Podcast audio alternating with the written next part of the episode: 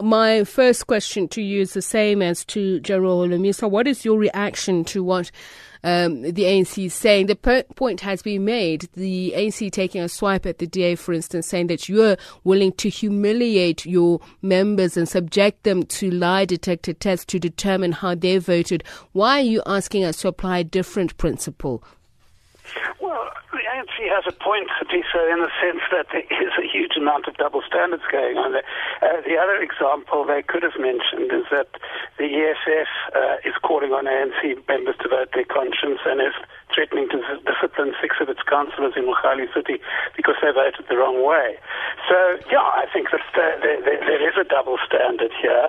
Uh, on the other hand, I think that the principle that members of parliament, despite the fact that they voted on a party list, uh, should vote their consciences is a good one. The fact that none of the parties seem to believe in it doesn't mean that we as South African citizens shouldn't believe in it. Mm. And, and just for those who are at home listening, what is the material difference so that they should say, okay, it's one thing how you vote at council meetings, but when you're in parliament, dealing with weighty issues such as whether somebody is still a legitimate and credible leader of the Republic of South Africa.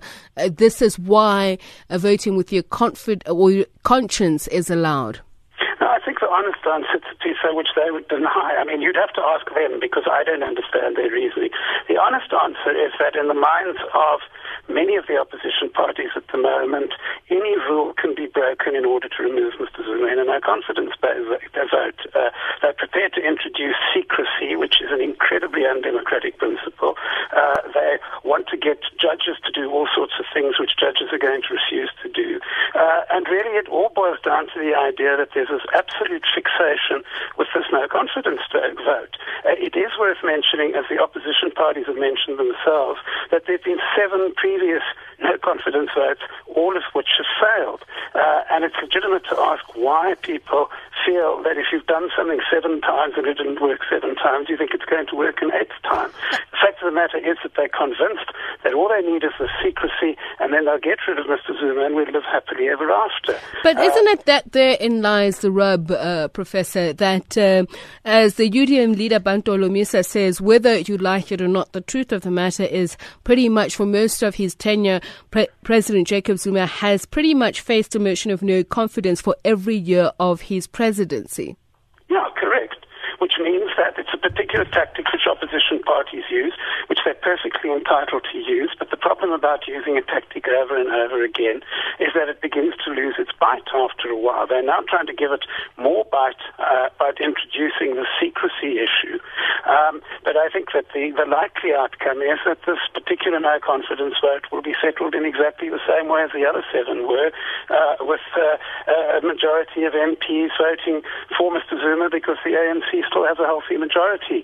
So, you know, I don't share the belief that uh, the wishful thinking that seems to be around among various analysts and politicians uh, that somehow this is going to be different to the last two. Mm. Let's talk about tactile moves. Uh, Jackson Mthembu accusing the opposition of exploiting ANC weaknesses, but isn't that the so-called art of war?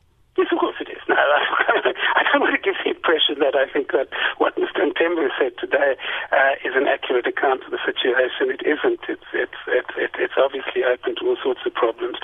Uh, of course, they're entitled to exploit that. Uh, look, they're perfectly entitled to bring as many no confidence to votes as they want. They're perfectly entitled to exploit divisions in the ANC. Uh, the ANC's, the divisions within the ANC are the ANC's problem. They're not the opposition's problem. Um, what I do keep on reiterating, however, is that, you know, speaking from the perspective of South African citizens, I think that citizens have to be concerned that whichever way this goes and whatever is done does not damage South African democracy. And there are dangers in this process which could damage democracy. Such as what? Such as a secret ballot. There's nothing more undemocratic than I can think of than the idea of MPs voting in secret. Most democracies in the world would find it absolutely scandalous.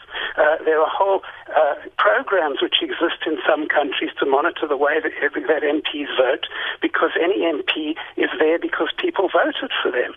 Uh, And if you voted for people, you're accountable for, to them. And if you're accountable to them, they have to know how you vote. Uh, besides the fact that it's, it seems to me that uh, secret ballots uh, by, by councillors or by members of parliament uh, are an excellent way to encourage corruption. We don't know who voted the DA mayor out in Mogale City, and because we don't know who voted the DA mayor out of Mogale City, we don't know whether they did it because they don't like the mayor or because somebody paid them to do it.